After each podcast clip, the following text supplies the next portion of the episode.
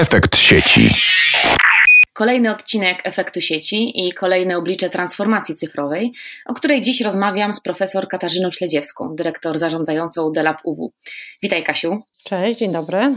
Miałyśmy nie rozmawiać o koronawirusie i prawie nie będziemy, ale jest to pewien czynnik, który powoduje, że intensywniej e, transformujemy się ku cyfrowości. Jest to czynnik, który powoduje, że wiele obszarów naszego życia bardzo szybko musi stać się cyfrowymi, żebyśmy mogli funkcjonować w nowych warunkach, w których przyszło nam teraz żyć. No i nasuwa się takie pytanie. My jesteśmy gotowi na pracę zdalną, jesteśmy gotowi na edukację zdalną, mniej lub bardziej. A czy nasze firmy, czy przedsiębiorstwa są gotowe na to, żeby przejść do tej przestrzeni cyfrowej? tak jak mówisz, to od razu chciałam Ci zwrócić uwagę, że my nie wiadomo, czy my jesteśmy tak bardzo gotowi na tą pracę zdalną i to dopiero się okaże. I podobnie będzie z firmami. To znaczy, właściwie wydaje się, że to jest prosta sprawa, tak jak ta praca zdalna, po prostu uruchomić sobie jakąś aplikację do komunikacji zdalnej w grupie albo nie w grupie, uruchomić sobie jakieś dyski do przetwarzania mm, dokumentów i dzielenia się tymi dokumentami, a tak naprawdę za chwilę się okazuje, że musimy mieć bardzo dużo różnych kompetencji i bardzo dobrze ustawione nasze życie prywatne i osobiste, żeby można było faktycznie efektywnie pracować zdalnie. I tak mi się mhm. wydaje też, że mają firmy i ta transformacja cyfrowa nie jest y, prosta i nie jest łatwa i nie chodzi tutaj tylko o technologię, ale też o zmiany procesowe, zmiany organizacyjne w firmach i trudno jest to zrobić w krótkim okresie czasu. Także na pewno jest sporo firm, które skorzysta i skorzystało bardzo na tej transformacji cyfrowej, bo na przykład one już e, były w tym świecie cyfrowym i działały w nim. Natomiast e, gro naszych polskich firm niestety nie było zbyt ucyfrowionych. Tutaj mówię, szczególnie jest problem, jeżeli popatrzymy sobie na małe i średnie przedsiębiorstwa. Są dane i badania przeprowadzone przez Eurostat, które wskazują na to, że polskie firmy są w ogonie Europy. I niestety, prawdopodobnie to właśnie nas teraz też dotknie to, że wcześniej nie transformowaliśmy się równie efektywnie jak pozostałe państwa członkowskie Unii Europejskiej. E, ale skoro mówisz, że to niekoniecznie chodzi tylko o technologię, e, to w mhm. czym jest problem?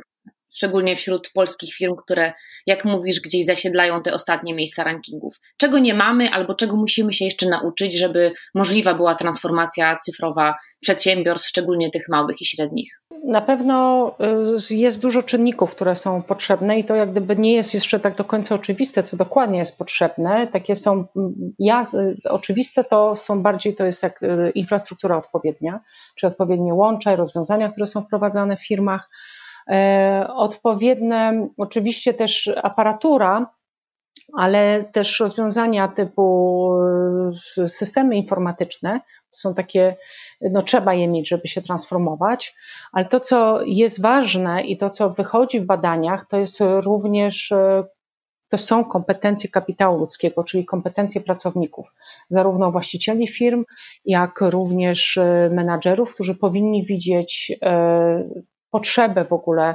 transformacji cyfrowej, ale też e, którzy są odpowiedzialni za to, że też ta transformacja cyfrowa będzie wprowadzana na zasadzie takiej strategii, bo to też nigdy nie chodzi o to, że my sobie ucyfrowimy po prostu jakiś jeden dział, czy jakąś jedną część działalności e, naszej gospodarczej, tylko to chodzi o taką pełną zmianę w ogóle funkcjonowania firmy, czyli trzeba na początku wprowadzać strategię. No i oczywiście dalej to są pracownicy i coraz więcej jest badań, które wskazują na to właśnie, że największą takim barierą do, największą barierą do transformacji cyfrowej przedsiębiorstw są mm, pracownicy i tutaj ich kompetencje. I tutaj też nie mówimy tylko o tych kompetencjach programistycznych, bo to nie chodzi o nie, tylko bardziej mhm. o zaawansowane wykorzystywanie mm, e, narzędzi cyfrowych do rozwiązywania jakichś problemów, radzenia sobie z nowymi zadaniami i tak dalej, i tak dalej. A czy są jakieś obszary, y, w których jest lepiej, albo te, w których jest gorzej? No bo wyobrażam sobie na przykład, że branża związana z IT pewnie radzi sobie lepiej, bo siłą rzeczy jest ucyfrowiona od samego początku. A czy są jakieś obszary gospodarki, czy któreś te regiony, rewiry naszego rynku, w których jest lepiej, zauważalnie lepiej i te przestrzenie, gdzie jeszcze pracownicy i, i właściciele nie radzą sobie tak dobrze? Na pewno tam, e, gdzie możemy sprzedawać przez internet, czyli tam, gdzie możemy rozwijać swoją działalność za pośrednictwem kanału e-commerce, no tam jest szansa na rozwój. I to widzimy wszyscy, to znaczy mm, obecnie coraz więcej na przykład dostajemy takich y, powiadomień od naszych znajomych, że jest ktoś tam znany, znajomy, kto sprzedawał wcześniej, nie wiem, dajmy na to wina i teraz bach, y, już jest apka, już jest sklep, już dowozi, już przywozi i y, można sobie te wina kupować. I teraz y, wszyscy to robią na pewno w całej Europie. To znaczy, Polska nie była taka dobra w e-commerce wcześniej. Z perspektywy udziału przedsiębiorstw, które korzystały z e-commerce'u, było ich zaledwie 80, 40%. Średnio w Unii Europejskiej tak było około 50. Te najlepsze państwa to były państwa, w których już 80% firm wysyłało i otrzymywało zamówienia online. Więc y, Polska ma co nadrabiać, ale też trzeba sobie uświadomić, że wszyscy teraz intensywnie pracują nad tym, żeby sprzedawać jak najwięcej towarów i usług przez y, e-commerce. I to y, niewątpliwie jest fajne i to jest na pewno duża jest tutaj możliwość, no ale to może być trudne w momencie, kiedy wcześniej firmy nie korzystały z tych narzędzi, na przykład takich do komunikacji z klientem, że nie miały swojej bazy klientów, no bo teraz nagle nie. oni ich szybko nie zdobędą. Jeżeli wcześniej już wprowadzali za pośrednictwem, nie wiem, czy to Facebooka, czy jakichś innych programów, budowali swoją bazę klientów, wprowadzali jakieś programy lojalnościowe, które realizowali y, poprzez internet, w tym momencie jest im dużo łatwiej całkowicie się przestawić, czy nawiązać komunikację ze swoimi klientami, czy w ogóle no, zaproponować jakieś nowe rozwiązania, czy jeżeli na przykład szukają w ogóle, dajmy na to, działają w branży, która możemy się domyśleć, że nie będzie tą branżą, która będzie w najbliższym czasie przynosiła zyski ze względu na kryzys gospodarczy, no mają szansę szybko się przebranżowić i wysłać informacje do klientów, czy szukać dalej z nimi jakichś swoich nowych możliwości. No i też oczywiście trzeba pamiętać, że ten okres, który my teraz mamy, to jest okres, w którym no niezwykle sprawdzą się kreatywne firmy i kreatywni przedsiębiorcy. I to jest niesamowite obserwować to. Naszym gościem jest profesor Katarzyna Śledziewska, dyrektor zarządzająca Delap UW, ekonomistka. Kasiu, rozmawiamy o tym, e, czego brakuje naszym firmom, by wejść w przestrzeń e-commerce, by zawładnąć e, handlem w sieci tak naprawdę. Ostatnio trafiłam na ciekawe ogłoszenie. Otóż jeden z portali sprzedających e, w Polsce prowadzi szkołę, takie warsztaty chyba dla sprzedawców, żeby właśnie swoją firmę ucyfrowić. W ciągu ostatnich kilku dni te warsztaty się pojawiły, żeby pomóc przedsiębiorcom przejść do przestrzeni internetowej. A powiedz mhm. mi, jak wyobrażałabyś sobie takie wsparcie, które mogłoby funkcjonować na szeroką skalę, niekoniecznie tylko dla e, sprzedawców w ramach tej jednej platformy? Jak wesprzeć te firmy właśnie w tej transformacji cyfrowej, w przechodzeniu do e-commerce'u? To jest bardzo trudne zrobić szybko, bo jednak w przypadku, kiedy mamy firmy większe, to, mm, to jest zmiana, tak jak powiedziałam wcześniej, w ogóle strategii firmy, zmiana i organizacji firmy i w ogóle modelu jak gdyby funkcjonowania firmy, bo z tym związana jest tak naprawdę transformacja cyfrowa. Ale można dużo rzeczy zrobić i troszeczkę tak ad hocowo podchodząc. I teraz y, przede wszystkim, to co powiedziałam wcześniej, jest potrzebna infrastruktura. No ale to, jak rozumiem, z infrastrukturą dużo nie zrobimy w ciągu miesiąca, to znaczy nagle nie zaczniemy mieć lepszych połączeń. Więc druga obszar, w którym coś można zrobić, no to jest polepszyć e, ten kapitał, wiedzę, tak? kapitał ludzki, kompetencje kapitału ludzkiego, czyli inaczej tych pracowników. I ja bym tutaj zwróciła uwagę na różnego rodzaju e, szkolenia, które są w internecie i właśnie te takie platformy learningowe, które coraz częściej też e, oferują teraz, w tym okresie, edukację za darmo. Na przykład taką akcję zrobiło Future Colors, które do tej pory właśnie było taką typową platformą, która, której uczyli kompetencji cyfrowych, od programowania, poprowadzenie mhm. sklep, tak, sklepu internetowego i tak dalej. No teraz ogłosili na przykład, że e, będą mieli taką akcję technologia przeciw wirusowi i właśnie namawiają wszystkich, którzy są na kwarantannie, żeby właśnie nabywali w tym czasie kompetencji cyfrowych. Ja uważam, że to jest super. Że właśnie takich, e, mhm. takich akcji nam trzeba. W ogóle to, co ja zauważyłam, że w ostatnim czasie jest coraz więcej, znaczy w ostatnim tygodniu nagle świat się otworzył, jeżeli chodzi o wiedzę i informacje i dzielenie się tą wiedzą. Jest coraz więcej konferencji, coraz więcej takich online'owych spotkań, w których można uczestniczyć i naprawdę jak gdyby takie bariery, które były do tej pory, te geograficzne, czy też czasami finansowe, nagle one zniknęły, bo ludzie chcą za darmo dzielić się wiedzą w internecie.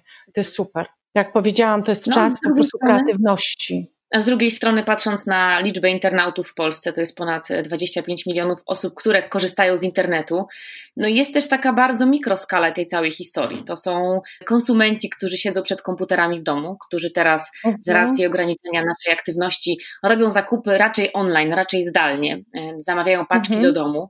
E, no i to jest e, też taki test chyba naszej gotowości do tego, żeby faktycznie przerobić, mówiąc kolokwialnie, te tysiące, miliony zamówień, które przechodzą przez nasze komputery prywatnie w domu po prostu. Jak popatrzymy na portale chociażby zakupowe, zakupy spożywcze, które możemy zamówić do domu, to okazało się już po kilku dniach stresu i paniki związanej z koronawirusem, że następne zamówienia są możliwe dopiero za miesiąc. Przepustowość tych platform okazała się być niewystarczająca do warunków, w których teraz e, się znaleźliśmy. Czy w takim razie e-commerce czy zakupy online będą jakimś remedium na na dłuższą kwarantannę, jeżeli przyjdzie nam w takiej żyć? Czy to nie jest obszar, który nas może uratować? Mi się wydaje, że firmy szybko się dostosują i wydaje mi się, że za chwileczkę wszystko się uspokoi i faktycznie będziemy mogli spokojnie realizować te nasze zakupy. Co jest ważne, to to, żebyśmy wdrożyli taką akcję pod tytułem Buy Local. To znaczy, trzeba kupować absolutnie lokalne, nasze krajowe produkty. I to jest teraz bardzo ważne w czasach tego kryzysu. I to daje szansę, jeżeli my faktycznie zwrócimy na to uwagę, no to będziemy dawać jednocześnie szansę tym naszym polskim firmom na to, żeby jakoś przetrwały. I to jest bardzo ważne. Naprawdę myślmy o tym, żebyśmy wspólnie wszyscy kupowali lokalne produkty, lokalne towary i też no, zamawiali usługi lokalne. Mamy trudną teraz sytuację, szczególnie tych firm, które nie sprzedają towarów i działalność biznesowa nie polega na handlu, tylko bardziej na przykład na różnych usługach. Już nie mówię o gastronomii, która próbuje przejść właśnie na catering i z różnym skutkiem.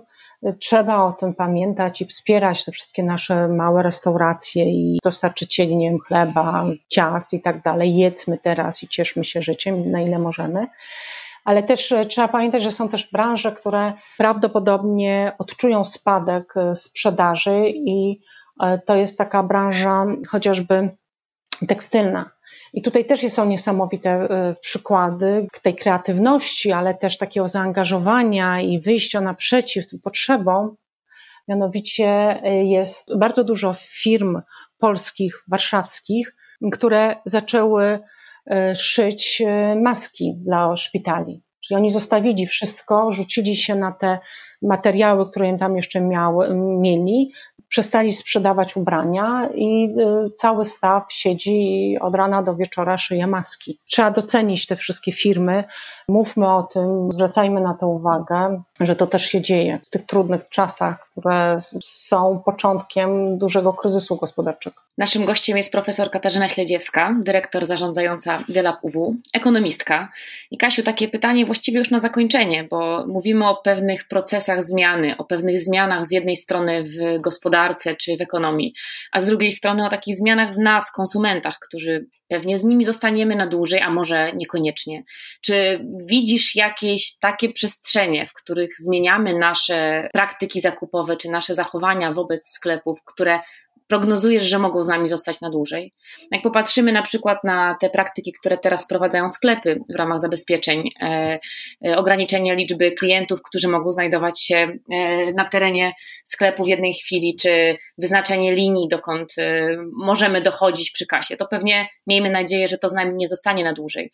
Ale czy sądzisz, że są jakieś takie um, zmiany w nas jako konsumentach, które mogą nam towarzyszyć jeszcze długo po ustaniu e, epidemii koronawirusa? Trudno mi powiedzieć. Na pewno to, co ja widzę takiego pozytywnego w kontekście takiego dostosowania się do tych y, zmian, no to są zakupy, które są kierowane, znaczy oferty, które są kierowane do osób starszych, że na przykład zachęcają firmy, żeby osoby starsze kupowały za pośrednictwem jakichś aplikacji czy sklepów internetowych i te towary są im dowożone za darmo. Więc y, to są takie akcje, które mam nadzieję w ogóle E, pokażą, że są jakieś grupy społeczne, które są bardziej potrzebujące i faktycznie sprzedawcy czy właściciele sklepów internetowych, właśnie jak gdyby to im to zostanie na przyszłość, żeby właśnie wychodzić im naprzeciw. To jest bardzo, bardzo fajne. Także Czyli wspaniały przykład. uwrażliwienie na odbiorcę, mhm. uwrażliwienie na drugiego człowieka. To mhm. byłoby to, co, e, co mogłoby zostać e, z nami